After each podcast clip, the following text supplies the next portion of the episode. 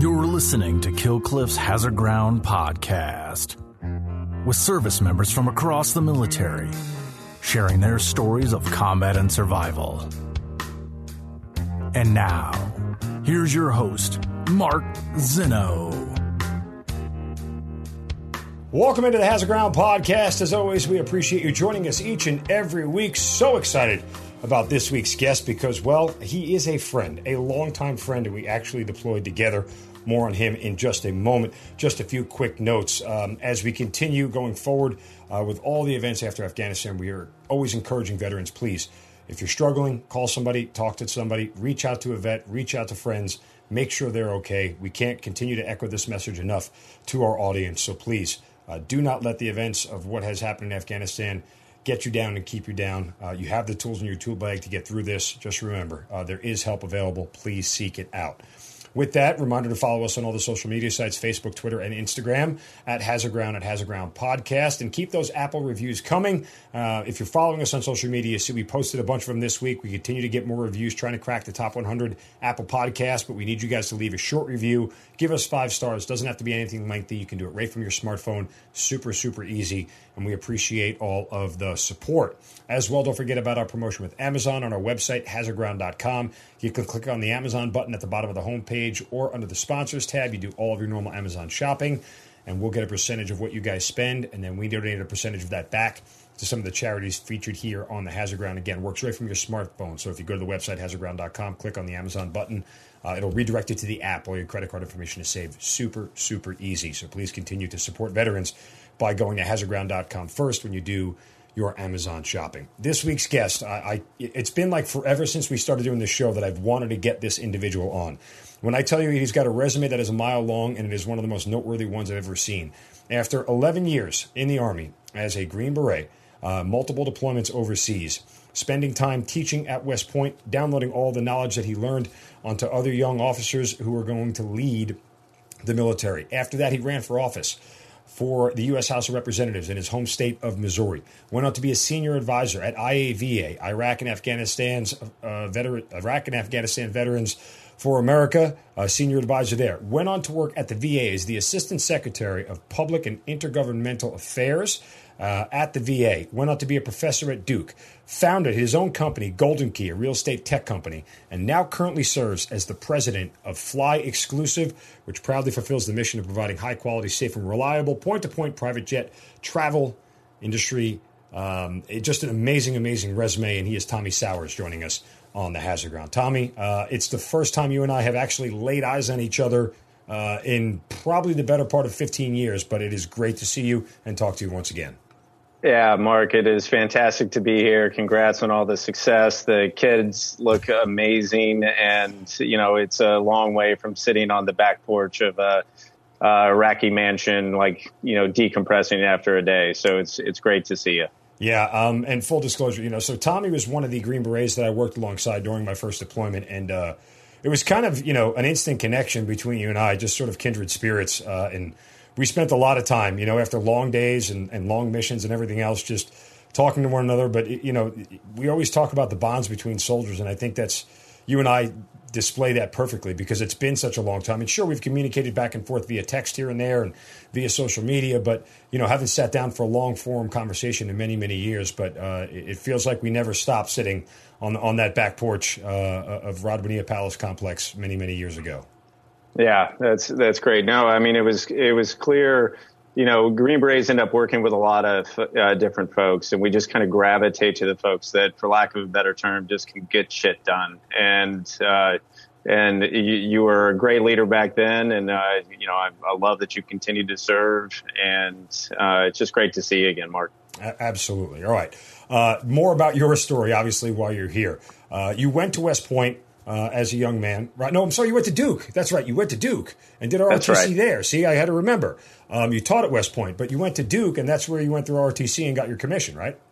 That that's right. So you know, I I was actually uh, medically denied for ROTC because of back acne at the beginning, and that that was like my first lesson of having to like the military's just going to say no. So it was an early lesson for me of like, how do you get to yes as quickly as possible? And, you know, their concern was, I couldn't carry weight on my back. I ended up, you know, probably carrying some of the heaviest loads that uh, that people have to carry in that. Um, but yeah, went to Duke.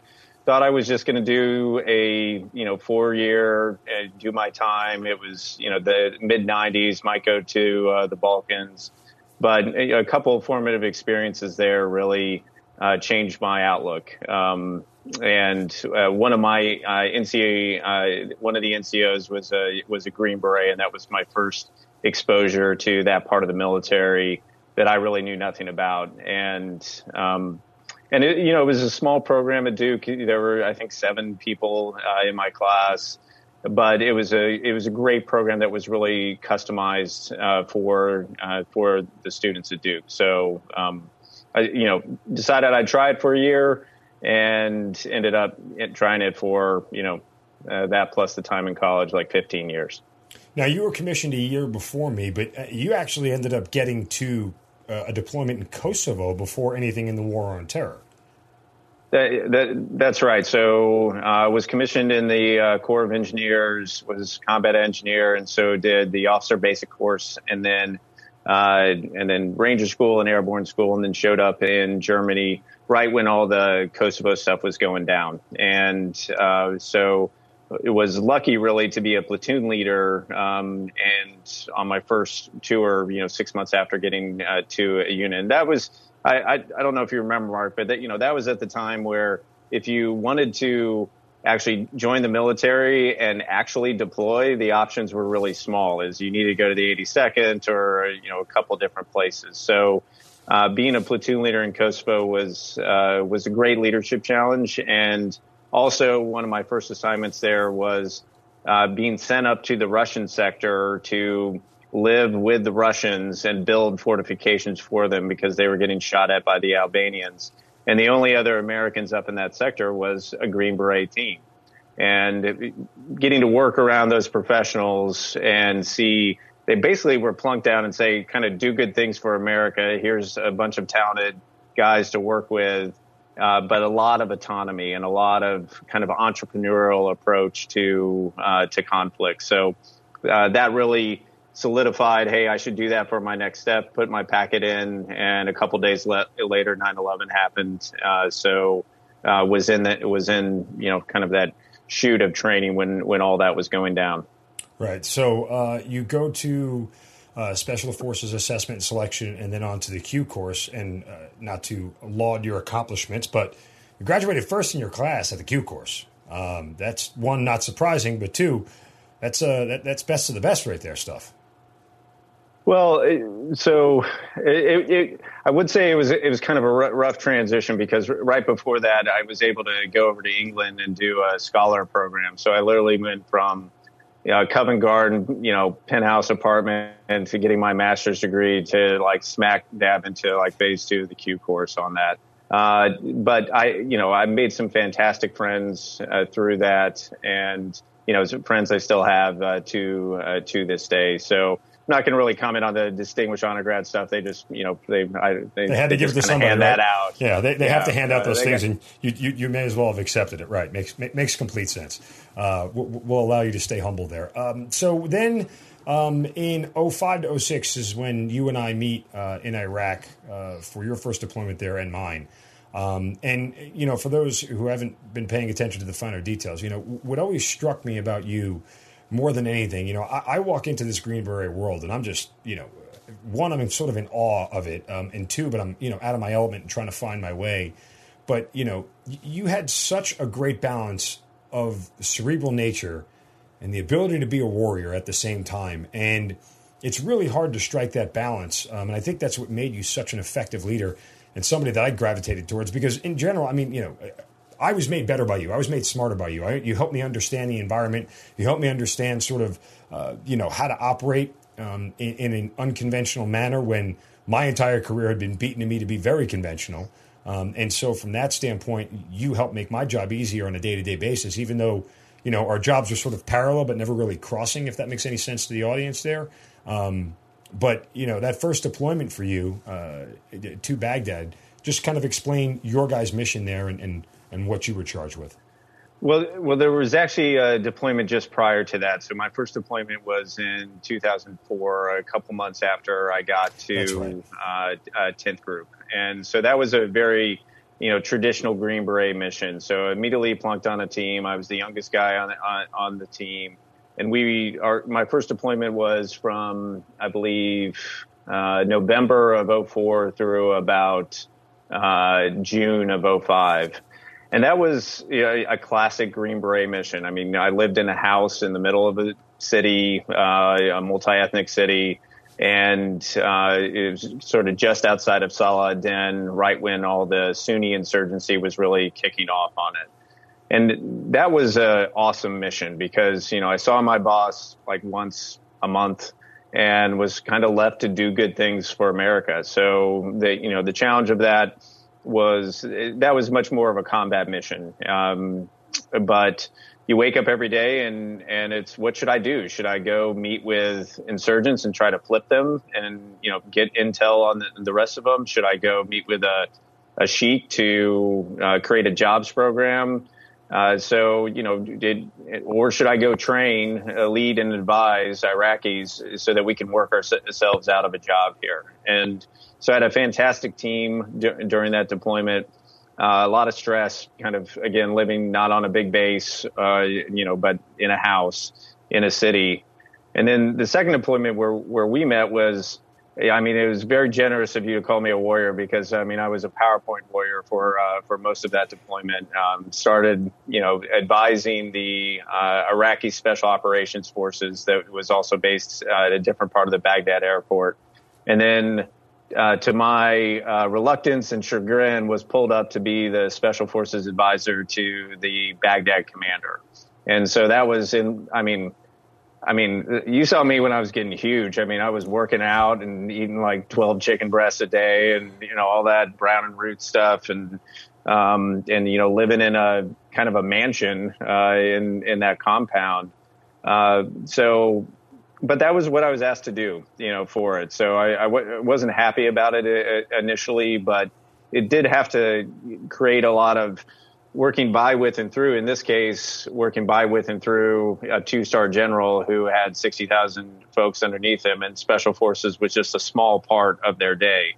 Now we did everything every night, but um, that was a I hated it at the beginning. I like, I, I, mean, I went from, you know, with my team to at a desk talking with generals. And in general, I tried to not talk to generals as much as possible in, in my military career. But, um, but yeah, that's, that's where, that, that's where we met on that. And I appreciate those, those, those comments. I, I, I, would definitely not call myself a warrior on uh, on that deployment. No, but I mean, again, it's the, it's the warrior mentality coming from that first deployment. And what I think was so critical, at least, you know, for me, is understanding that ethos and that mentality of Green Berets and why it's so um, ingrained in what they do on a day to day basis. Because again, I had a very similar mission to you in a, in a sense that my main mission was advise and train. It was foreign internal defense. It was build up the Iraqi Special Operations Support Battalion, um, which you know I, I was I, I, said it repeatedly on this podcast that if you laid out all the assignments in Iraq and said, "Here, Mark, as a mid-grade captain, pick one," I could have never picked a better one on my own. I had literally yeah. no idea what I was getting into. I was just very fortunate um, to be in an environment where I was able to flourish. Um, and like you, I'm a very autonomous individual who doesn't need much instruction. If you sort of give me left and right limits, I can I can operate within them, and I'll come back for a question here and there. But for the most part, I, I, I can figure most of it out on my own and I was given this sort of um, you know the, the, capacity to do that. I think it made me a better leader. It made me a better officer. Um, but furthermore, you know, uh, it, it, allowed me to operate in an environment in, in the Green Beret world where, as you said earlier, just get shit done because there wasn't really much tolerance. I, I've always said when I talk about my experience that you know the Green Berets they're not going to tell you when you're doing it wrong. They're just going to find somebody else to do it. You know, they're not going to hold your hand through it. They're just they'll just find a different solution. As you said, you know, it's just get get things done. And so the only way I knew that I was doing a good job is that they kept giving me more work. Like they kept right. coming back to me with more right. and saying, "Hey, Mark, we need this, we need this, we need this." Okay, well, I'll just keep getting it for you. And as long as I kept producing, I felt like I had some value to the team. But you know, in, in a lot of our conversations, and I think one of the things is that I took the most out of that whole deployment was, you know, the value in, in in being a role player. Like it's it's not always about being the center or you know the center of gravity of any given mission. Um, I got to I got a chance to do a lot of things I probably shouldn't have done. Probably wasn't necessarily trained to do and be a part of, but. Um, you know, whatever small piece of the pie that I had for as long as I had it, I had control over. And from that standpoint, I was able to have a positive effect on everything that we did. Um, but again, I, I, attribute that understanding of that to a lot of the conversations that you and I spent together. Yeah, I, I, you know that that deployment was interesting because the previous deployment was working by, with, and through Iraqis to kind of you know do America's will, uh, and that deployment was a lot more working by, with, and through two star generals to also you know do what we thought was uh, you know the best to give us freedom of action, to give us the opportunity to go after targets. And so it was a different sort of influence operation on that, uh, and uh, but I, I, do remember our, our, discussions about it because it, it, was a really challenging time in Baghdad where basically a civil war was, uh, was, was happening. And when you saw that at the strategic level of, of folks, and I, I'm not trying to, you know, call out names, but, you know, the strategy clearly wasn't working and the people tasked with creating strategy needed advice and needed counsel on that because I saw this increasing default back to, well, let's go back to like core metrics of, you know, number of IEDs that we found or number of insurgents that, you know, captured or all that when really, you know, a different strategy was needed. So, uh, that's, you know, I was trying to channel, uh, you know, my boss, the, uh, the, um, 10th uh, group, you know, commander and the 10th group uh, battalion commander who had their own vision of how we should be, you know, prosecuting that war. So it gave me a really interesting seat at going from, I would say, the very tactical level on the on the first deployment to a very strategic level on on the second. You know, to to, to make this conversation take a tangent, just to mm-hmm. we talk about the strategic stuff and obviously everything that's gone on. You know, in Afghanistan, um, and mm-hmm. and I've said this openly, and I don't think that there's there's a lot of people who disagree, but to that end, you know, the military itself owes a lot of the blame for failures in Iraq and Afghanistan because strategically, anybody who's spent I, I, this is what I say anybody who's who's graduated basic training, okay, and has a basic semblance of what basic combat skills are, and then spent any amount of time with the Iraqi or Afghan army, knew they could never be us right? At the most rudimentary level, they were never going to be as proficient at this as we are. There might be small little factions of it, and the unit that we work with certainly exuded those those factions, mm-hmm. but it wasn't enough to sustain a country, and it wasn't enough to defend a country. And so, to that point, um, you know, as somebody who has worked at the strategic level, um, even at higher levels of government that you've been through, is that a fair assessment that the military itself owns a large part of the blame for 20 years of Afghanistan and, and what you know uh, eight years of, of Iraq. Well, here's how I think about it: is is people. It's it's less about assigning blames, but but going back to the core decisions that were made on this. So you know, you start at the beginning of Afghanistan, and it, it was actually one of the most brilliant military campaigns uh, in modern history. And you know, uh, there's maybe some hubris here, and it wasn't me, but it was predominantly fifth group, you know, Green Berets who, uh, you know, 500 folks, you know, go in and and topple the Taliban, ask, uh, you know, oust them from uh, power, do by, with, and through.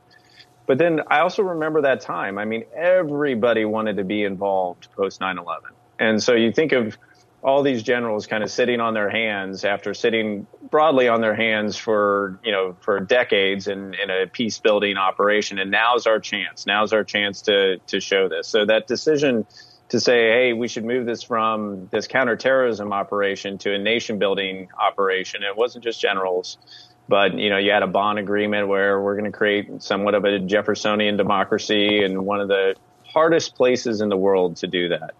Um, and you know, I love the military, and military folks are going to come in and and do their best.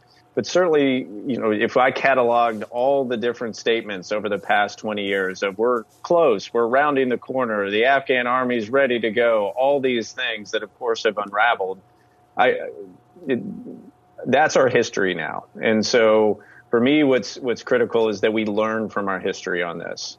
Um, you know, one of the one of the things that brought me na- national attention when I got out of Rand ran for office was calling for the end of the the, the war in Afghanistan, and this was in 09 and 10. We had spent about 600 billion dollars. Uh, now we've spent 2.3 trillion dollars and and blood and treasure and sacrifice and divorces and missed second grades and missed third grades and all that burden that has been carried. And our political leaders have to have um, before we consider the next one. Really think through the the nation building aspirations that got us in, in and kept us in for 20 years. Yeah, and uh, you know, uh, there's no simple answer to any of this. And, and yeah. again, we could we could take the next two hours you and I to discuss all this, and we, we don't need to because that's not the point of this. But just somebody who has strategic level experience, I was just curious on your viewpoint of the whole thing. Um, so, well, I, I mean, just one other example sure. I give you is, you know, so Colombia and the FARC. I mean, Colombia and the FARC could have been in Afghanistan. Uh, but instead, it was a handful of Green Berets rotating down there. It was a heavy burden on one specific group, but it was by, with, and through the Colombian people. And you know, we don't talk about Colombia very very much. Its economy is is booming. Uh, the FARC is is really not a political factor, and that's an important lesson. Is not just kind of like just look at Afghanistan, but also look at some of the other successes that may be under the radar that we did at a fraction of the human and capital cost uh, uh, of Afghanistan. Yeah, um, and and ultimately that's something that will will be forgotten quickly, which is the sad part about it, right? I mean, mm-hmm. um, we, we, can turn the page uh, pretty very quickly in politics, especially nowadays in, in the news cycle that we live in. Um, but ultimately, uh, that is still something that I, I, think as veterans, it's our responsibility to continue to remind people of that. Um, that sacrifice, more than anything, is sort of uh, should should be at the forefront of the discussion. But again, uh, alas, it, it, it, likely won't be. Um, mm-hmm. Okay, so uh, that deployment ends, and uh, well, I, I, can I put you on the spot now, or should I wait till later? Uh, go, go, ahead, Mark. If you can't come up with anything, that's fine. I just give me one memory from our deployment that you remember, something you and I did, some story. Just uh, the audience always asks about me, and I never tell anything about myself. So yeah. I'm going to allow you to tell something about me, good, bad, embarrassing, different, or otherwise. Well, you know, uh, my recollection again was that you know when whenever you deploy uh, as Green Berets, you usually get some bolted on folks, um, you know, to you, and uh, and usually the folks, uh, you know, from conventional forces, and they're they're pretty happy to be with Green Berets. Like we tend to have sort of access to adult beverages. We tend to be a little bit more casual. We tend to be, uh, you know, and and again the the cream really rises, you know, to the top on this. So I just remember sitting on our um, the back porch of the little palace that that I was in, and and you were uh, incredibly frustrated with uh, the progress of uh, the training for the support battalion uh, on it. And I just remember like working working through because it's a teaching mission. You know, it's uh, I thought I was a good teacher, and then I had to train, you know, 500 Iraqis to move from like bakers and plumbers and electricians into our version of uh, special operations. I just remember you being exceptionally frustrated with like the lessons not getting through, and then we talked a lot about how do you teach. Uh, you know, how do you actually and and one thing I've learned about teaching, which is a tough thing, and it's this odd word when you talk about being deployed. Like, th- think of your best teacher ever they probably gave a shit about you, which means they loved you. And I've like law, I've forgotten and, and remembered this lesson too many times. But I, when I'm a great teacher, I'm, I actually love my students and I care about them. And that's hard to do when you're in combat and you're teaching somebody with an entirely different cultural language, you know, background and framework but I saw like that growth happen over uh, over that deployment. I think as you you found the people that you loved inside of the support battalion, and um, yeah, so moving a tough guy like Mark, all like burly, and he, he was ripped back then to into this like kind, caring, loving person was a, a wonderful tra- transition to see. Yeah, I'm, I'm, a big old teddy bear. Just ask anybody who knows me. Um, well, to, and to that end, I, I, will share this. Um, your lessons went well uh, because it was eight days before I left the country that the unit I trained saved my actual life. So yeah, um, it, it, it, was lessons that were well learned. But again, thank you yeah. for the uh, for the kind words. Now, speaking of being a teacher, that's where you head next uh, to go download all this this wealth of information, this wealth of knowledge to the next generation of leaders at West Point. Yeah, so uh, this was an awesome assignment. And it was an awesome assignment, especially for my last assignment in the military. The typical way they do it is, you know, after your company command, they send you off to grad school at a great grad school, and then you're rogered up for a six year uh, commitment. Uh, but because I, I got my graduate degree in kind of this weird way ahead of time, I was what's known as a direct hire. And so this was December of 2006. And so I showed up there and you know, I went from a place where no one gives a shit if you're a Green Beret or you know what your badges are, your tabs, or any of that stuff, to like walking around campus is probably one of two Green Berets, the only one that wow. was like straight from combat. And so my girlfriend at the time, who you, who you met, um, mm-hmm. uh, uh, and you know, future fiance, future ex fiance, future fiance, future ex fiance. It's a complicated story. um, uh, she would always try to like pack my head back into normal size when I'd walk down campus and, you know, all these cadets. So again, it, this was 06. So they had all decided to join and go to West Point kind of in the height of the war. Very different decision than what, what I made when I decided to do ROTC in 1993 and 1994. Um, but West Point was, was was just Candyland for me. I mean, you're an hour north of the city. We ended up inviting a ton of people up from the city to come talk. And I know you're in media. I taught a media and politics class, and literally, we had everyone from, you know, Tucker Carlson to Lorne Michaels to Dan Rather to Brian Williams to Roger Ailes to bloggers to you know all sorts of folks came up and you know helped me teach this class and turned it into an incredible class. I got to, you know, take a group of cadets on a deployment. I always wanted to go to India, so I took uh, eight uh, cadets to India. Ended up with an audience with the Dalai Lama. I mean, it's just like ridiculous. The whole thing was just. I, I was so happy uh, when I was there, and and also that opportunity, as you said, to to give back. I mean, the cadets were so eager to you know to learn, and so if I was ever struggling in some lecture about the Constitution or our institutional powers or anything, I'd be like, "All right, guys, time out. It's time for war stories," and then like they would all like just gravi- gravitate to it. But um, a bunch of those those former cadets became Green Berets. Um, I also uh, what, I, this isn't trying to humble brag, but one of the cadets I mentored and still in very close touch with was uh, Chris Griest, who was one of the first two uh, women to uh, uh yes. become ranger ranger qualified, and um, and just the opportunity to I've been mentored well through my career, and the opportunity to like suddenly get thrust into that role, it was something I absolutely loved. It was great.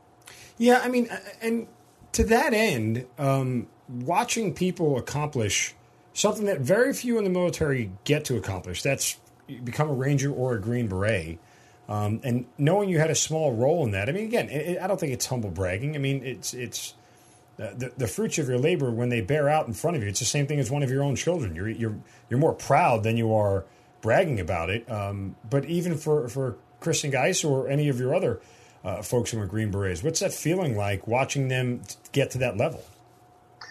I, I, mean, it's awesome. I mean, when, you know, I'm based in North Carolina, so I've been down to some Green Beret graduations, and I see, I remember these like skinny little twerps, you know, cadets who are now like Green Berets, and I mean, they will, you know, they'll.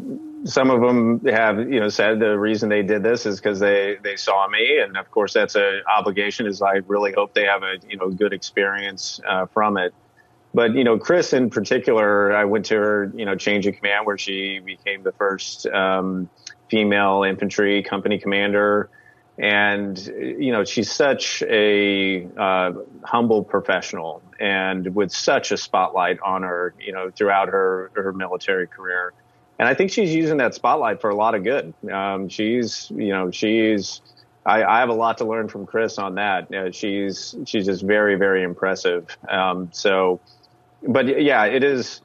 and, and like I say, I, I would say to the cadets, and I say to my students is, look, I'm on your team. So if I can help you in a transition, as you said in the intro, I've made a lot of different, you know, transitions to different careers, different steps. People want to start a company, get in tech, do politics, whatever. I, I, it's one of the, the pure joys of being a teacher is to, it's not just that, you know, semester long class thing if you, if you, if you want it to be. So, um, yeah. yeah, I love it. Uh, and I think it was her who wrote the article about changing the ACFT standards for women.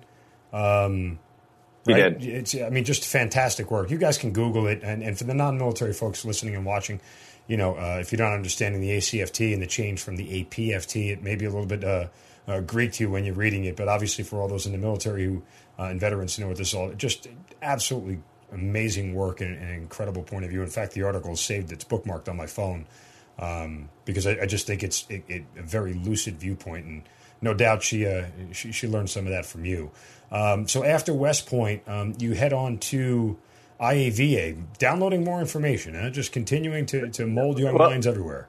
No, I mean actually straight straight from West Point, I, I immediately uh, moved home to the Ozarks. Oh, that's right. You ran for and, office. And, yeah, I ran for office. Yeah, I, keep, I forget about this because I remember, and this is funny. Um, I remember you called me up and asked me to do a video for you, and I gladly did it. Now, full disclosure again for everybody, we're on sort of opposite ends of the of the political spectrum. But and I, I say, and I'll say this, and I think it's super important because especially now, given where we are, because there is a vacuum of leadership in our country right now, and that's the one thing I remember saying on the video.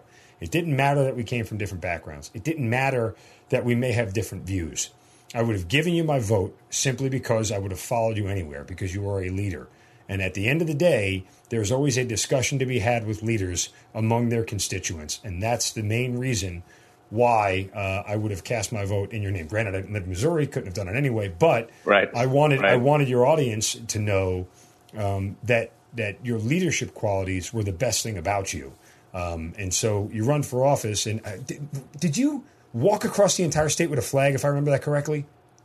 well, we yeah, running for office is. Uh, I mean, it, that was an awesome experience. I mean, it's it's a true startup. You start with like kind of one person and an idea, and then you know you end up, uh, you know, raising money, building a huge staff and team, and then in my case, when you get smoked uh, in the actual results, the whole thing vaporizes in a you know a matter of a, a couple of days on it. But um, you know the, the there were two things that that that drove me to it. Is I remember sitting at West Point thinking, uh, you know, I taught American politics, so I understood things like the midterm effect and the uh, the RD preference of a specific you know district. And I was looking at this race, which was in southern you know southern Missouri, incumbent there, and saying, you know, this looks really hard and this looks almost impossible. And then there was this epiphany of like, quit waiting for this to be easy. Like, if this were easy, anybody would do it, and there'd be a line of 50 people out the door, you know, uh, doing it. But just get in there, surround yourself by the best people possible, work really hard, and you know, you miss every shot you, you, you don't take. But to your point on the walking across, the second epiphany was there's a playbook to how you run for Congress, and money is a core component of it. I don't begrudge that; it's just a you know a factor of politics, and we were successful at it. But this was a this was a real uh, you know rough cycle, and so early on we realized, hey, why am I running like a I don't know, a 60 year old state senator with uh, like a standard playbook. Why don't I instead run as like a boot wearing, tobacco chewing, truck driving, you know, Green Beret, fresh out of out of the military, and so we did a lot of things that maybe look like stunts, but in fact were great. And one of it, one of which was we we I would work kind of dirty jobs in all of the 28 counties, and this is one of the poorest districts in America. But that's how I became actually knowledgeable about this whole thing of politics, which is you know, when you change tires with somebody, not for a photo op for like 10 minutes, but like the whole day, you know, that's when they open up about their stories, their challenges, the challenges of healthcare, their questions about Afghanistan, all those things like come out after that time. Um, and then, yes, there's something called the 100 mile yard sale in uh, southern uh, Missouri. And so we marched the entire 100 miles over a period of uh, four days. Um, uh, you know, meeting voters, talking and talking with folks. So, running running for office while it is a was a huge inflection point uh, for me. I mean, I met my wife most most notably uh, through that, but um, you know, to, there, there's there, there's a lot of division in, in today's politics, and and to have the opportunity to like channel people's hopes and dreams and aspirations for something better was was a real honor. And you can draw not a dotted line, but a dashed line or, or a solid line from running that race, running well, and then being offered, you know, the C level job at the VA uh, shortly thereafter, um, and and and have that opportunity to start implementing uh, the things that you know I wanted to see government do better. Yeah, um, and you know, of all the things that you know you just mentioned and the things that you take from running for office, um, was there any part about it that you made you regret doing it at all? Well, other than losing, so, I guess. yeah, yeah. Not um, winning. It's a, it, it's a it's a good question. I mean, you know, you're not paid, right. you know, so I like went into debt immediately out of getting out, out of the military. And it's crazy because you're, you know, raising millions of dollars and paying all the rest of your staff, but not, you know, not paying your, paying yourself. So there was a financial hit. Um, and, you know, back to that epiphany of, when you get in immediately, like you feel like you're getting pulled a lot of different ways that aren't you. And the best advice I got is just like run you, be yourself. So Mark, when you run, I expect like, you know, all sorts of like, you know, a Mark version of the campaign because, you know, otherwise you're, you're trying to be somebody that you're not. And my biggest fear was not running and losing, which ultimately happened um, I thought I was going to win. Like, like we, we all thought, uh, you know, I, I was going to win and then that did not happen. But my biggest fear was running and losing myself in that process. And so back to this idea of like surrounding yourself with great people. I had a phenomenal team. One of my closest friends uh, was my campaign manager, a, a, political neophyte just like me, but Navy vet, uh, Harvard Business School, and I lured him out of McKinsey to come, you know, run my campaign and he was like he was my asthma check. Uh, he and uh, you know, two or three other core staff members. When it's like, Tommy, this doesn't sound like you. you like this is not you. You need to be you on this. And if voters don't like it, which they didn't, they can they can they can not vote uh, for you. But I, I see a lot of people that are interested in politics. They get into politics, and and it can be a bad outcome. I mean, it's combat. It's uh, you know people are coming at you from the from the very beginning. But people that don't know who they are and get swayed into positions or saying stuff that they don't believe. Um, and people that just don't plan and prep for this. It's just like going on a deployment. Like there are there are SOPs and rules and things that you either know or you figure out on your way. And, and you know, one thing I always try to do um, before my deployments is learn the language, understand the geography, do all that. You know, uh, understand your operational environment. So there's certainly people that I think run and like haven't aren't executing on a plan or they hear somebody promise, hey, if you if you get in this race, we're going to give you a million dollars or we're going to support you all the way. We took the approach of like there's no helicopter coming to save us. Like we have to save ourselves. And if somebody helps us along the way, that's fantastic. But it allowed us not, you know, to come to the end of, end of it, know that we left everything on the table and you know leave our supporters and the the people that we got to know with a strong impression of yeah, hey, this was an exceptionally well run campaign. It was just terrible timing in a terrible district. Right. Um, is there a sense like what's the sense of loss after something that big? Is it like a death, a divorce? I mean, how down were you after the loss? Well, it is. It's rapid for one. So, like, I mean, you, you know, and we wanted to pay our camp, we did pay our campaign staff through the end of the year, but usually these things just dissolve in the matter of like 24 or 48 hours. So you go into, you know, all this attention, all this focus. And so certainly the amount of energy changed. Um, I went to, uh, southern Mexico for about a month and like di- didn't wear a shirt, uh, drank a lot of like pina coladas, coronas, fished, and I just didn't want to ask anybody for anything uh, when I came out of that. Like you're constantly asking people for support, for yeah. money, for help, for all that. Um, but then I came out of that with uh, like a real clear perspective, which is running a campaign well. You end up meeting like 20 lifetimes of people, and you know people that have helped me in every step along the way since then and uh, namely my wife, uh, you know, is uh, who I met uh, uh, during the campaign. So, like, without that experience, and without frankly taking that big ass risk, like, you know, it, it, kind of accelerated an intense period of my life, and that that's clearly an inflection point. So, if any of your listeners are thinking about it.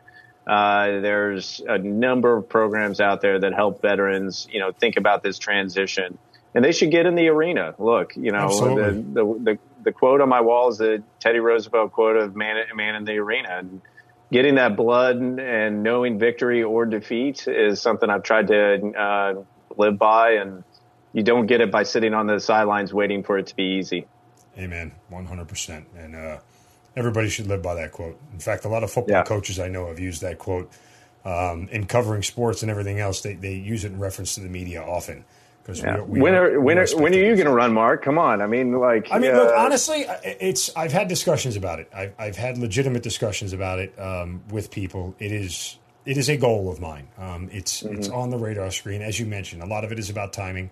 Um, a lot of it is about you know uh, where you are in your family life. It's a lot easier to do when you're a single man um, yeah. and you don't have responsibilities to anybody else other than yourself. And yes, you can incur a lot of debt, but when you have a lot of children's at home, um, it yes. changes the game, and you need the support of of of a of a spouse and, and a wife and, and, kids and everything else because you're essentially gone for at least a year straight. I mean, it's it's, yeah. it's another version of a deployment, and you have to understand that going in. Everybody's got to be bought in on it.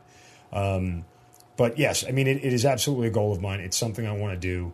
Uh, I think you know me. Um, I am I am best served in leadership positions when I can serve others. Um, you know, I, I, it's where I feel most comfortable. I've never been a staff guy. I've always been a, more of a yeah. command guy. Uh, I like to be where the rubber meets the road. So um, I'll keep you posted on it. I'm sure we'll have a long conversation about the do's and don'ts of how to enter, enter into this thing. But I, I, would like to think um, I do it on the earlier side of 50 than on the later side of 50. Um, yeah. But I would say this too, and, and here's the one thing I would, you know, if I were to run, and you know, the old adage in, in, elections is it's not hard to win the first one; it's hard to win the second one, right? Mm. Anybody can win one election. It's winning the second one that's really, really tough. Well, yeah, yeah. look at the audience I'm talking to. I apologize, but yeah. um, no, it's it, you know, I don't. I, I'll never understand career politicians in the same spot over and over again. Like I think you know me. Like I have to be on a constant ascent because either you're growing or you're dying. There's not a third direction, and and whatever the job is, I wouldn't commit to doing it for one, maybe two terms, and then I'd get out and I'd go do something mm-hmm. else because I believe everything has to move forward. And the only way thing yep. moves forward is when new people and fresh blood get into get into positions. Um, the really successful military units don't stay successful uh, and don't get the notoriety over years because one person was the same person for 10 years. They get a whole variety mm-hmm. of different commanders and leaders who cycle their way through and buy into a certain mentality and, and, and all that. So, um, yeah. I, I, think I would do it and and maybe stay one or two terms. I mean, of course, I'm totally speaking with delusions of grandeur, but you know, mm-hmm. and then mm-hmm. get out and do something else, much like you did. You know, even though you didn't win, I would want it to springboard me into something where where I can make a positive effect somewhere else, if that makes yeah. sense. Yeah, it, it does, and and you know, I for for what it's worth, I'd I'd, I'd encourage you to look at the executive branch. So many folks, you know, including myself, you know, start off and say, I'm going to run for office and I'm going to run for the legislature. Uh, you got to really understand what the legislature does. I mean, you know, it creates policy. So, like, if you love like student government and Robert's Rules of Order and you know this kind of constant.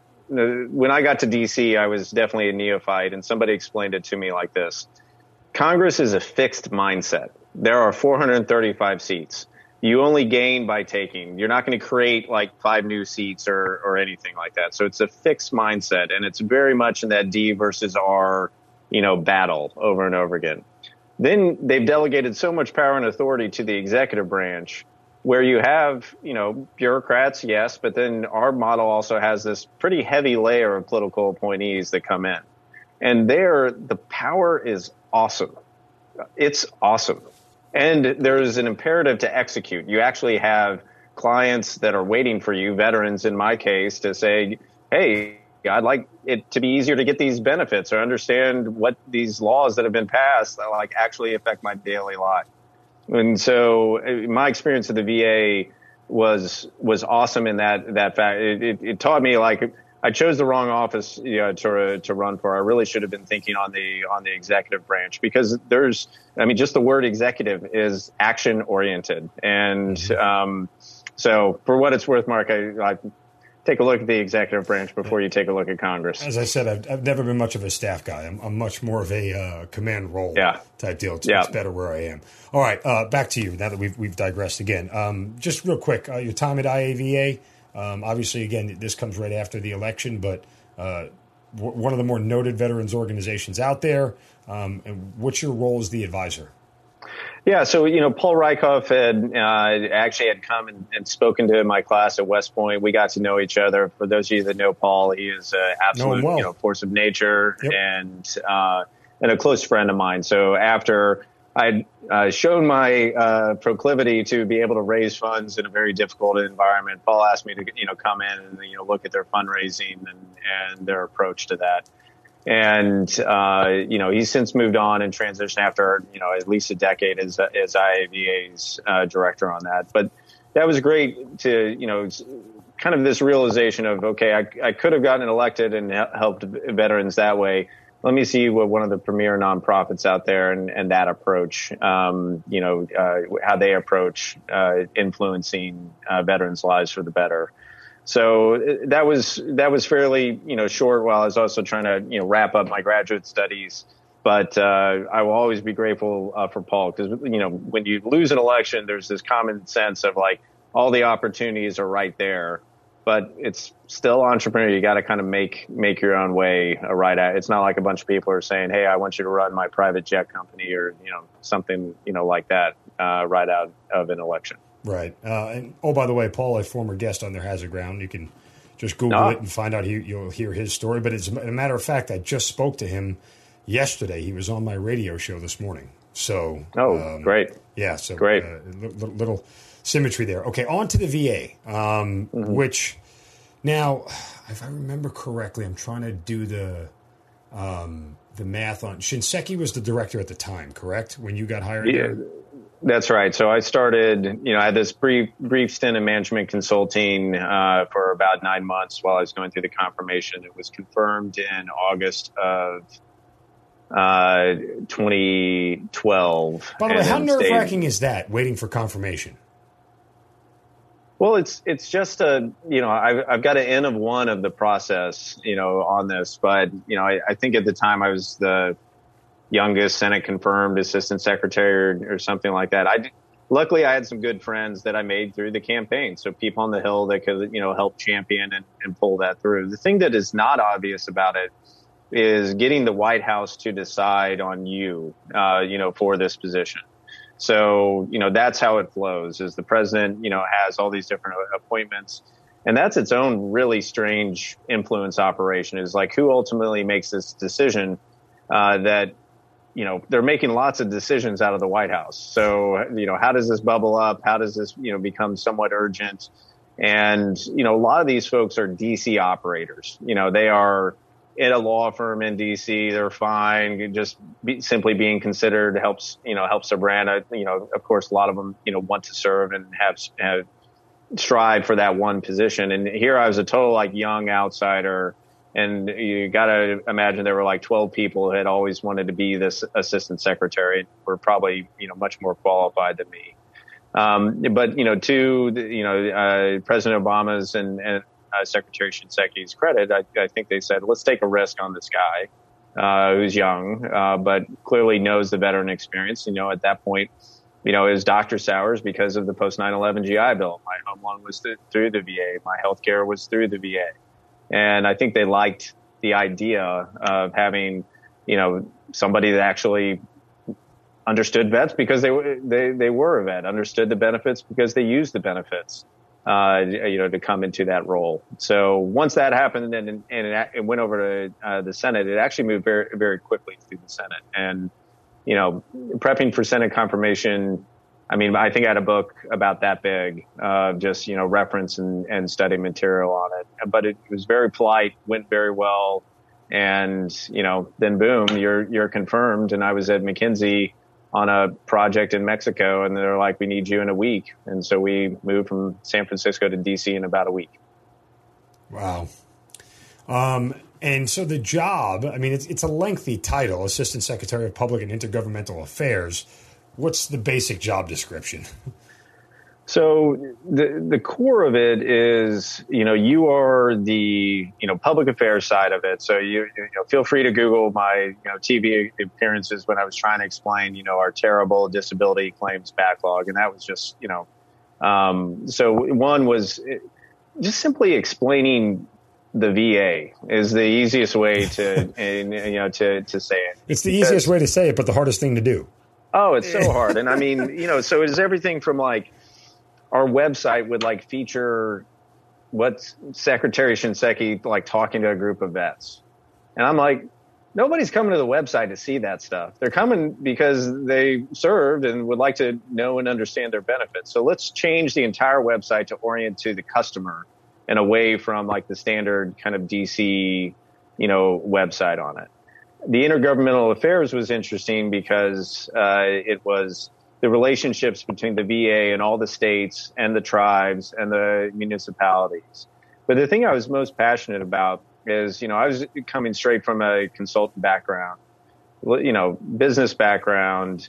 And my central question was, hey, it's clear when people get into the VA and use the VA, like their lives are better on any metric. You know, greater chance of being homeowners, greater chance of having a college degree, less chance for suicide, less chance for mental health problems, all that stuff if they can get in.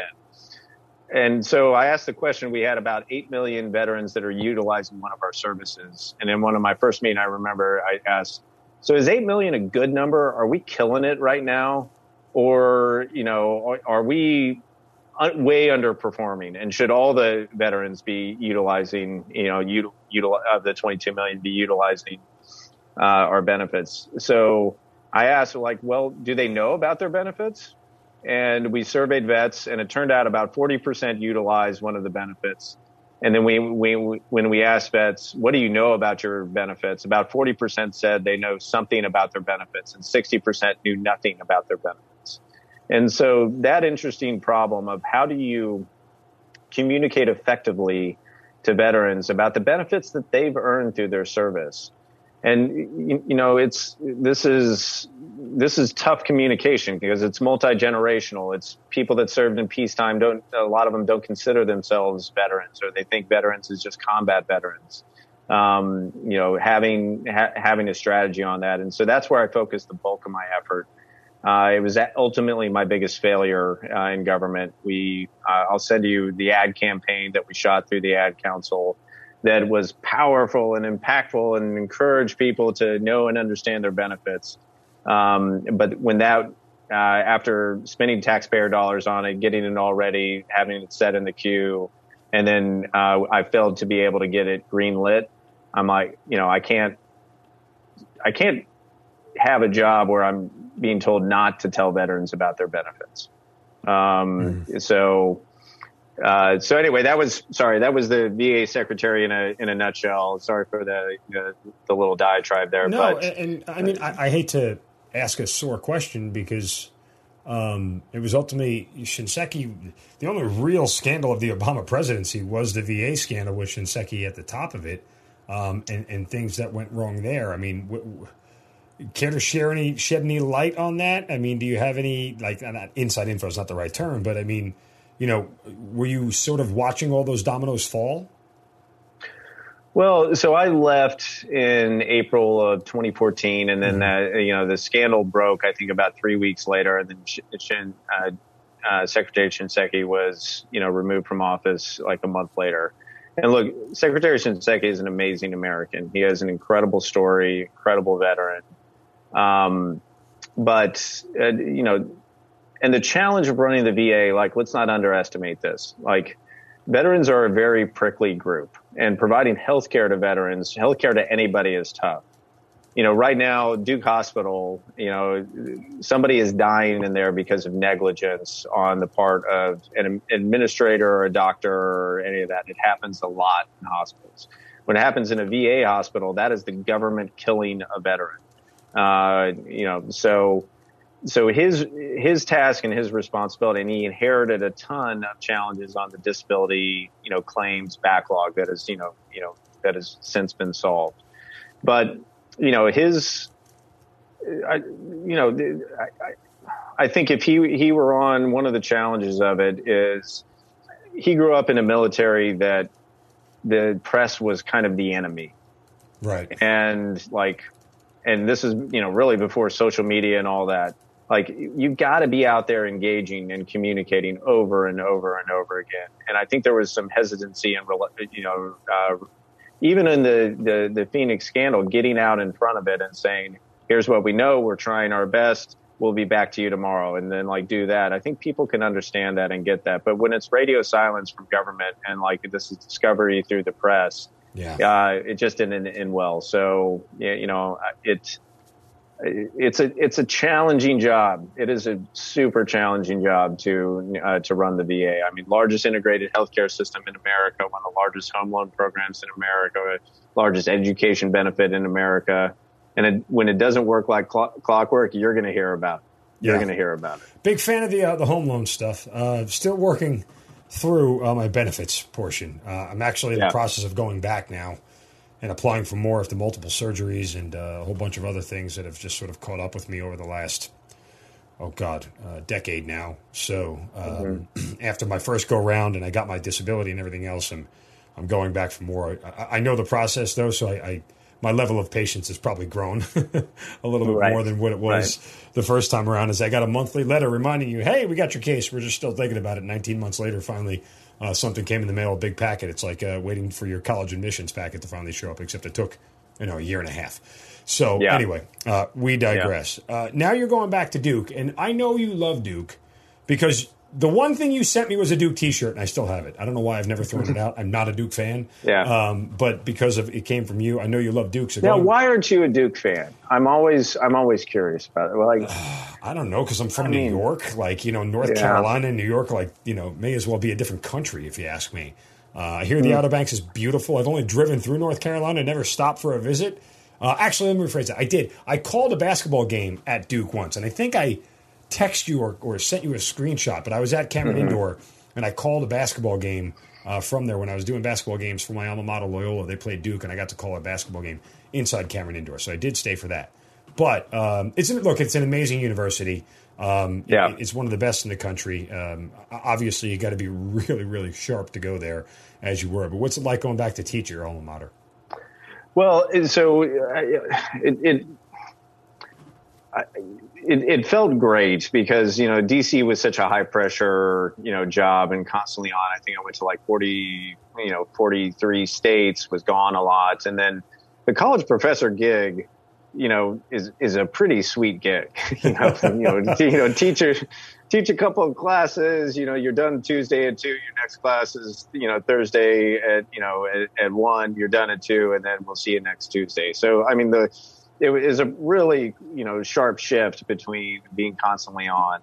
And you know that that's when uh, my wife was pregnant with our with our first daughter. We were renovating a home and it was just kind of a good opportunity to like similar to going to mexico of, of just kind of like an opportunity to decompress. Uh, the duke students are great. Um, you know similar not all no, i haven't produced many green berets uh, out of uh, out of the duke students but uh, you know, the chance to lead and, and mentor them and, and be involved on campus was great. I mean, it was a little disconcerting. You know, you, you come back into a classroom where you took a class however many years ago and now, now you're the professor, uh, is a, is a little bit odd, but it's, it's a great, you should spend some more time in North Carolina because, uh, the, it's a great state and that area in particular, the research triangle is just vibrant, growing, uh, you know, fantastic, uh, place to be. So, I but, mean, you know, I hear I Asheville is fantastic again, the Outer Banks, and guess what? North Carolina has something I love that Georgia doesn't: legalized sports betting. So, uh, you know, and legalized gambling. They got plenty of casinos in North Carolina. They got Harrah's Cherokee there. Plenty of casinos in North Carolina. Good for you guys. It's like millions in revenue every year just because people like me exist who like to place the occasional wager from time to time. I, I didn't know that. I, I, I don't bet on sports, but uh, there's casino gambling too. I, you want to sit down at the blackjack table? We can do that. Yeah, yeah. Well, it's not you, Tommy. Trust me, I know. No, no, no, no. I, have actually, I've actually, uh, over one of the COVID things or pre-COVID, I ended up in this poker group with a bunch of Duke quants, former World Series of poker stuff, and so I love that now. I mean, okay, that is a, that's a hell of a game. Well, then let, us do that. I'll, I'll, see. I'll see you in the uh, in the mountains of North Carolina uh, for, for, for a little bit of poker action. Let's we'll right. definitively All right. do that. Let's um, make it happen. So after there, you go to you found your own real estate company, and I remember when you started pumping this, and I'm like, what is this all about? Because I. I think I was an adult enough at that point in time to buy a house. Um, I feel like mm-hmm. I was. You know, I haven't really grown up until recently, as you know. But um, hmm. I was a late, I was a late bloomer, Tommy. Uh, so it's it's called Golden Key, and it's a real estate tech company. So explain that whole thing. Yeah, so I, you know, I come from a family of entrepreneurs and I always wanted to start my own company. I always had these, you know, I was one of those guys in the army who was always like, oh, I'll have this little side hustle on the side and explore this stuff. Um, you know, and and got some business experience at least at the corporate level. But you know, really great companies start with a core problem that you understand and you feel. And for me, when we were moving from Washington D.C. to Duke, I had like most of us, we had like looked online and found the homes that we wanted to see. And then, you know, I was sitting outside of this home and I'm like, I don't want to call a real estate agent just to let me in. I've already done the work. I just need to see the home. And it was a vacant home. So I ended up breaking into the home and so that we could see it, you know, and, you know, get a, uh, it was up for auction. So get a bid on it. Uh, and then uh, one of my, uh, one of my cousins is a very successful real estate agent and we started talking about it more about how the model doesn't work great for customers because you end up hiring a real estate agent, paying them a, a load of commission, uh, and you pay on both sides, whether you're buying or selling. You're, you're either paying 6% more for the house or writing 6% uh, typically to real estate agents. And it's like, well, that's the only model that that's really out there. What about does this work for real estate agents? And it turns out it works incredibly well for some top real estate agents. I mean, they, they hoover it up. They're, you know, the established ones. But there's 1.8 million real people with real estate licenses that can do the job, can show you the home, can write the offer, can do all those things.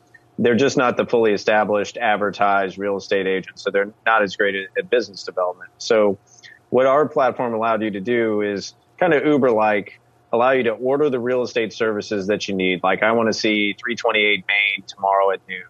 That goes out to a bunch of real estate agents. If they want it, they grab it and then they let you in and show you, show you the home. And you just, as the customer, just pay for the services and then we pay the, the agents themselves. And then when you buy the home or sell the home, you don't pay commission. So you get all that money back to you. And, you know, this is the largest investment for, for most people out there.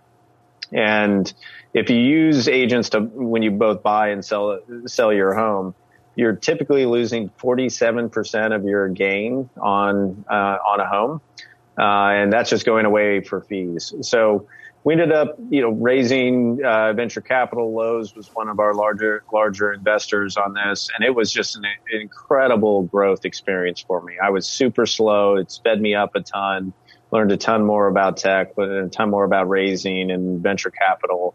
Um, and it was a great experience. And so that was acquired, uh, three, uh, yeah, a little more than three years ago. And, um, so, you know, wasn't always passionate about real estate. And that was part of the acquisition is like, Hey, I, I don't want to do this for the next, you know, you know, 10 years or so. Um, but you know, again, great team, great experience, great opportunity to you know learn and grow through that. And and now finally, uh, the current role, uh, you're flying private jets. You're the president of Fly Exclusive. Uh, is this now? This isn't your company, is it? You're working for another individual. No, I, I this uh, it, it, there was an interim step of going back and working uh, DoD, but there's been too many steps. But uh, I started working with this company about a year ago, and It's the you know fifth or fourth largest private jet operator in uh, in the United States, and it's based in Kinston, North Carolina, which is a town of about twenty thousand, similar in size and kind of composition as my hometown. And a lot of towns in rural America are facing the exact same challenges, which is there's very little growing there, and and you know it's getting older. Manufacturing has gone away. Agriculture is under significant pressure.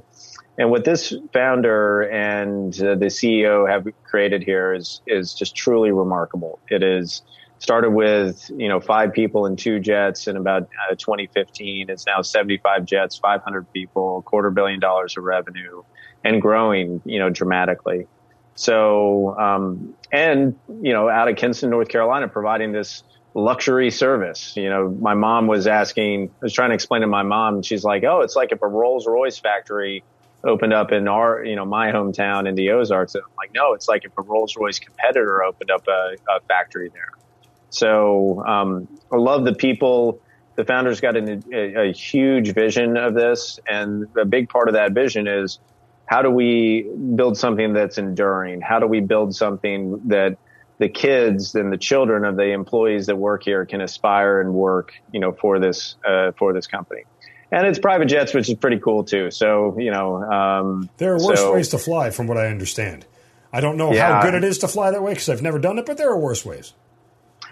It is, uh, I, you know, it's not really in my price uh, bracket, but I do get access every now and then uh, to it, and it's it's pretty damn addictive. So, you know, I've got four little kids, I and I, I'm I'm always I've seen the pictures of the boys, but you've got uh, three more now. Is that right? Five? Two, two more, yeah, five total. Yeah, yeah.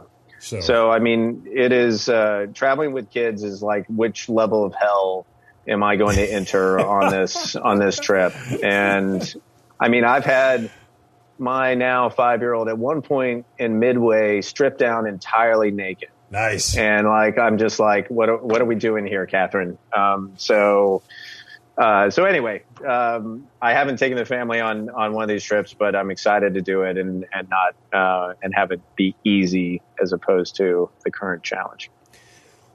Now that you've kind of done all this, I mean, again, it's just such an extensive resume. Um, harken back to your military career, whether it's military in general or being a Green Beret, is there a skill that you have been able to apply to every part of your career or something that you've always taken with you as, as a foundation? Well, I think there's, and, and this is more about kind of my approach in the in the military is, you know, there's you move around a lot, and I've, I've definitely seen you know people that move around. They come in, and they put their hands on their you know, on their hips, and say, "Okay, I'm in charge now. Here, here's the way it's going to be." And I, I, learned humility very early on on this. I like I, I, remember the first time I got up in front of my uh, platoon as a, as an engineer. I asked my platoon sergeant, you know, what what should I say? And he, and he said, no one ever complained about a short speech from an officer. So, um, you know, you know, and I had all these grand things that I was going to say about, you know, my vision and all that stuff, but it's less about like your vision and you're like sitting up on the, on the mountaintop and delivering the, you know, tablets to the masses on this. So, you know, I've come into this job exceptionally humble. I tell people, you know, I've got, you know, 12 months of part-time experience in private aviation as I'm talking to somebody who's dedicated their entire life to this industry so you know coming in and listening and learning and you know sure i've got a ton of ideas that, that i see and i'm like wow why why can't we do this? But you know the the first uh, special forces imperative is understand your operational environment is that you don't just show up and say this is how it's going to be. And um, certainly there were special forces officers that did that but the successful ones that were my mentors were the ones that like really deeply understood this. So, I mean, I'm on a huge learning curve right now about this industry, the people, the individuals, the, the challenges, all that. And that's been the same, whether it's politics or coming into government. And anytime I've strayed from that and come in and said, okay, here's my agenda. Here's what I'm going to get done. I don't have a lot of time. It, it, it's never really worked well. I should have asked you this before because you did get out after 11 years, but I mean, you know, how did you know it was time? I mean, look, I, I, I, say this again as your friend. I mean, clearly from the moment I met you, I knew that there was a different path that you were going to be on than most military folks, um, mm-hmm. just because I knew your skill set and your capabilities were. And I hate to say this because it almost sounds like I'm, I'm, taking a dump on the military, but it's you were just well beyond of what the military requires. You know, your mental capacity is mm-hmm. much bigger than what most of the military is is worthy of, if that makes any sense. Um, so, from that standpoint, how did you know it was time to go and get out? And, and is there anything you miss about it? Well, I mean, I'll challenge some of the things you said there. I certainly met a, a lot of people much smarter than me in the, in the military. I, you know, Mark, I was, I, I, never was a good fit for the military. And I knew that like from the first day of ROTC, I, I my dad asked me like, like uh, my dad asked me how to go, and I'm like, well, you know, I, I, I like it, but I don't like all this like taking orders stuff. And, and my dad was like, I don't know how long this is going to work for you, son. Um, so when I was kind of left alone in the military, when I was at West Point, when I was on Green Beret tours, when I'm in the Russian sector, you know, I, I, I thrived in the military. And as soon as I got like the, the heavy thumb put down on me, it was like, this is, this is not my place. Um, you know, I always, the, the thing I loved about the military was, in my time in the army was, you know, at a very young age, you know, you're 22, 23, and you're leading a platoon in Kosovo. You're 26, you're leading a Green Beret team uh, in Iraq, and you're 28, 29, and you're, you know, a professor at an elite institution. And then I just kind of played the tape forward um, of there was a lot I wanted to do that I didn't want to wait until I was 42 or 44 and and I just say, I like for everyone that wants to stay in the military, that's fantastic and that's great. And I, there's no begrudging. But to your point earlier on politics, it'd be damn impossible for me to run for office right now. Sorry about that. Um, you know, I've got four little kids now. I'm very glad I got out and took like big risks immediately. Uh, and you know, they, they didn't all uh, pan out, but they, they've definitely made me better uh, because of it. So, um, what I miss from it, I try to rebuild everywhere I go, which is, you know, a sense of camaraderie, a common mission, your small part in, in, in something bigger. So it's not that I don't miss it, but I replicate it wherever I go. Yeah, um, and that's what has been great about the guard for me. I joke around, you know, the guard. Uh, I, I, get to date the army. I don't have to marry it. You know, um, right? It, it, right. it allows me the flexibility. And look, I, I mean, I, I was never long for the active duty. I knew that. Much like you, I just knew it was sort of a square peg in a round hole mentality. Um, but the guard has been very good to me. Um, it's given me uh, a sense of direction. It's afforded me opportunities to do things that I would have never done otherwise, and it's allowed me to continue to serve. And I think that has grounded me and kept me humble. And I think it's it's um, taught me a lot of valuable lessons in life. So I'm, I'm, I'm thankful that I'm still able to serve after 22 years um, and and and able to do it. But I, I think in that sense, you and I um, we're, we're, kindred spirits and why we got along so well and why we are able to understand each other because our minds worked at just a, a little bit of a different uh, a, a, different cycle, if you will, or a different level. Um, yeah, I'm I'm thrilled. I'm thrilled that you stayed in and stayed active on it, and you know it was it, it was nice to see a lot of my peers, um, you know, at different levels on that just uh, some of the best people that I've ever met who like chose to stay in, chose to continue to serve or go into the reserve or National Guard because we need it. You know, we need we, we need the best and brightest uh, in there. So uh, I was, I'm thrilled that you've, you've, you've stuck in. Yeah, I got one more ceremony left there, Tommy. One okay. more. Uh, just got, got, got, no, I got to get that. Got to get that 06 pinned on and uh, who knows? Uh, yeah, it, it's funny. I, I, don't I don't know how much longer I want to do this, um, just because I think life is taking over at this point. Um, you know, and I see the operational tempo of which they're using the guard, and, and part of it to me is a, a little bit alarming. Um, the guard mm-hmm. the guard has become a very convenient toy for 50 governors of 50 states um, that sometimes I feel like mm-hmm. gets misappropriated um, for what it's designed to do. Um, but again, you know. Uh, I, I do want to I do want to get that one get that eagle just for a day, even if it's only for a day, yeah. and say that I did it. And um, because honestly, uh, you know, when you and I were together in Iraq, I, I would have never dreamed it was possible. I, I, would have never even thought I would have lasted that long. Um, and and I say this on the podcast routinely. The Army always has a funny way of putting you where you're supposed to be. I mean, I would I had hit my eight years after that deployment. I think a year after that deployment, and I was going to get out. But a, yeah. a couple of dominoes fell, and, and they offered me a position and said, "Hey, you'll make 04. And, and next thing you know, I never looked back. And, and another, you know, what is it? 14 years later now, uh, I'm still hanging around. Yeah, yeah. Well, full bird Colonel Mark is in. A, I, yeah. I love it. I love it. It, it was. Uh, who would have ever thought? Uh, just some, yeah. some, final notes here. Um, for you know, being a Green Beret, um, while it suited you, um, you know, and clearly it's not for everybody, but uh, when you talk about the characteristics of what make a good Green Beret, what are they for you? Well, so I'm, I'm, certainly not an expert on all of them. I mean, the one thing about Green Berets is you you you kind of just operate with your team, and you know you occasionally know the other people in your company, and and you know aside from training, probably you know nobody else. Um, the thing they test on in the Q course is a powerful skill and it's a rare skill, uh, which is they're testing you for your ability to handle uncertainty.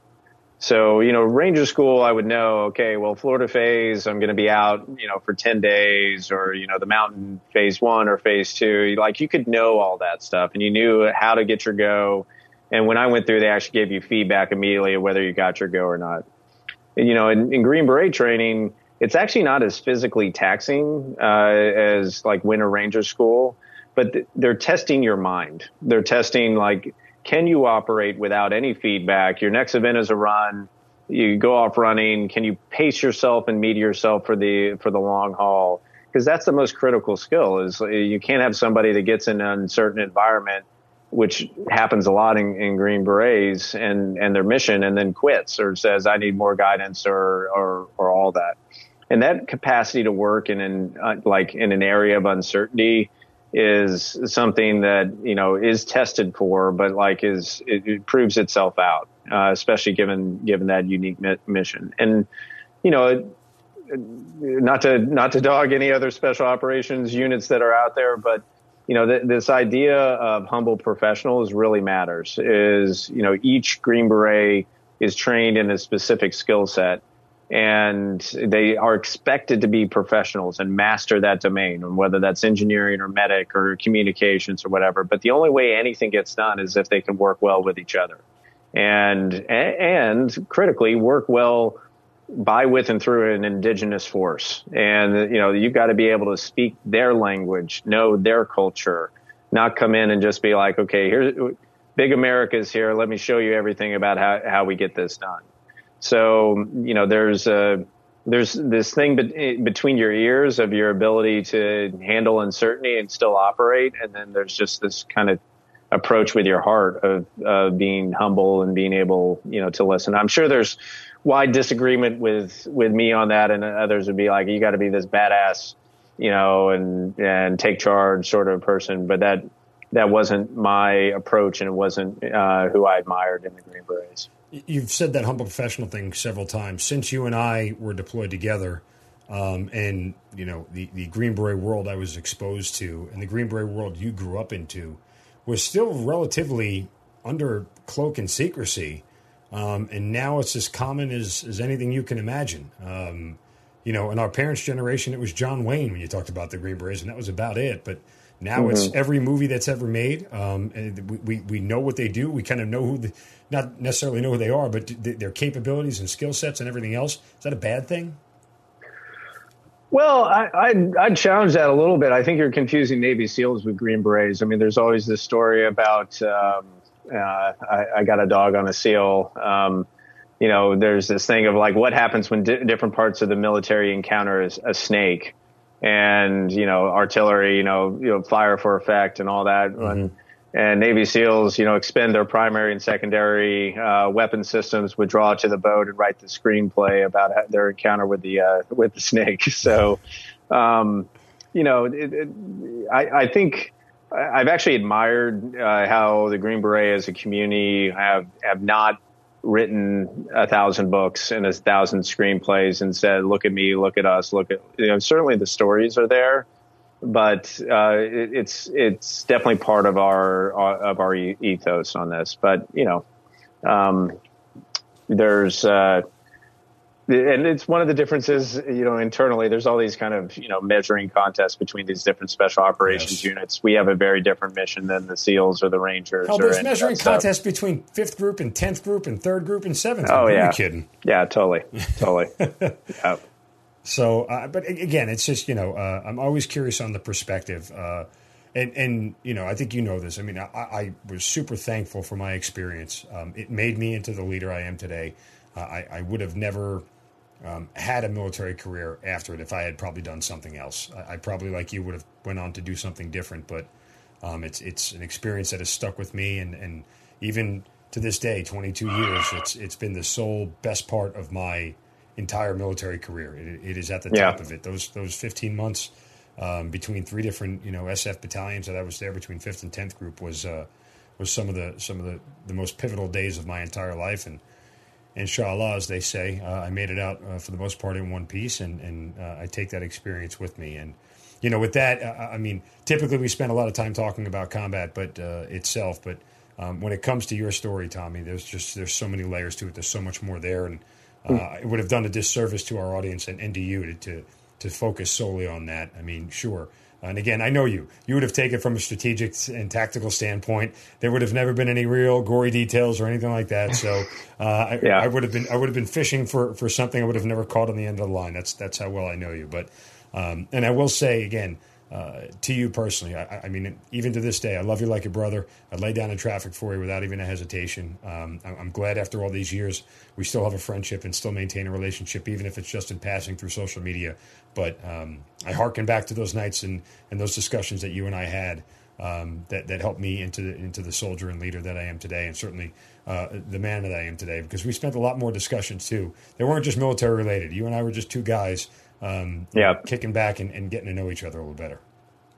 Well, Mark, uh, thanks for having me on the show, and you know, congrats on the, uh, the, the expanded family and all the success in broadcasting. I mean, one thing I've loved about watching you go after it is I think you mentioned this back uh, back in Iraq of like this is what you wanted to do, yeah. and yeah. you know, you're and it's not a straight line progress, is it? I mean, like it's like fits and starts and peaks and valleys and all that, and and uh, I love watching watching your career on this, and hopefully next time this won't be over Zoom, but uh, in person over a beer. Absolutely. Well, again, best of luck, uh, continued success, best to you and the family, and uh, I couldn't be happier to say these to you, Tommy Sowers. Thanks for being part of the Hazard Ground.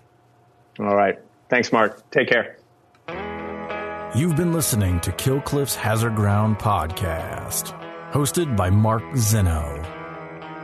If you have an interesting story to tell and you'd like to be on the show, send us an email at producer at hazardground.com.